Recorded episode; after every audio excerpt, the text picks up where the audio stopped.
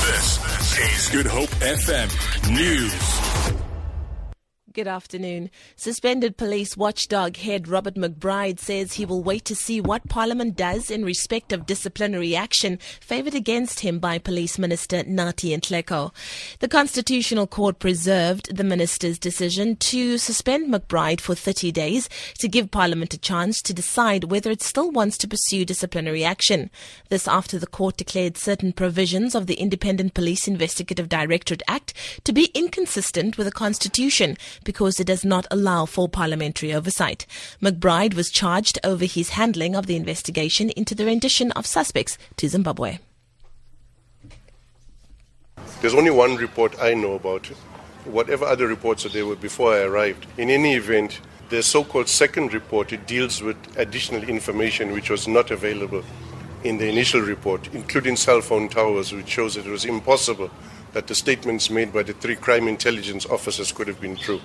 So it was a blatant lie.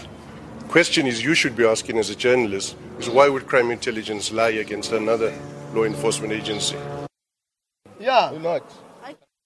Chaos erupted at the Fees Commission in Cape Town when students wouldn't allow UCT Vice Chancellor Max Price to leave the venue. Price made submissions to the Commission on the feasibility of fee free higher education. The students wanted Price to overturn their suspensions that relate to their involvement in the Fees Must Fall protests. Price, who was removed by police, couldn't leave the hall. I would like to leave now. For what? You're not going anywhere. You're going anywhere. You can leave. No, you can leave. Leave, my friend. Leave. Just don't walk through my face. Just don't walk. Don't walk. Just don't, don't walk through my face. Don't touch me. You can leave. Don't push her. Don't push her. Leave her. You must leave, but you must not push us. You are pushing. You are pushing. You're not You're not walking. You are pushing. You are pushing. No, you're the one pushing us. me. You are pushing us. me. You are You stopping are me. pushing me.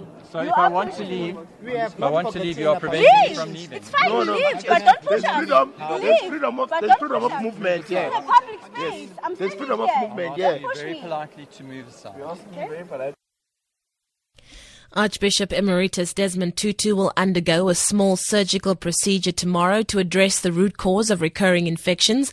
His family says he has continued to respond well to treatment in a Cape Town hospital. Tutu was hospitalized more than a week ago.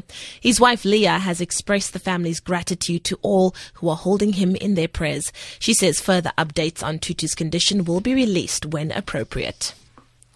And then finally, residents of Bromwell Street in Woodstock have until Friday to vacate the area. The 28 families have been ordered to leave their homes, but some have refused. Western Cape Human Settlements Minister Bonginkosi Madikizela says government can only allocate the residents to an area they are developing. We have no development closer to where they live currently, and that is why we could only offer them the accommodation where, where we are currently developing as government. But unfortunately, as you heard, they declined it because they said it was too far.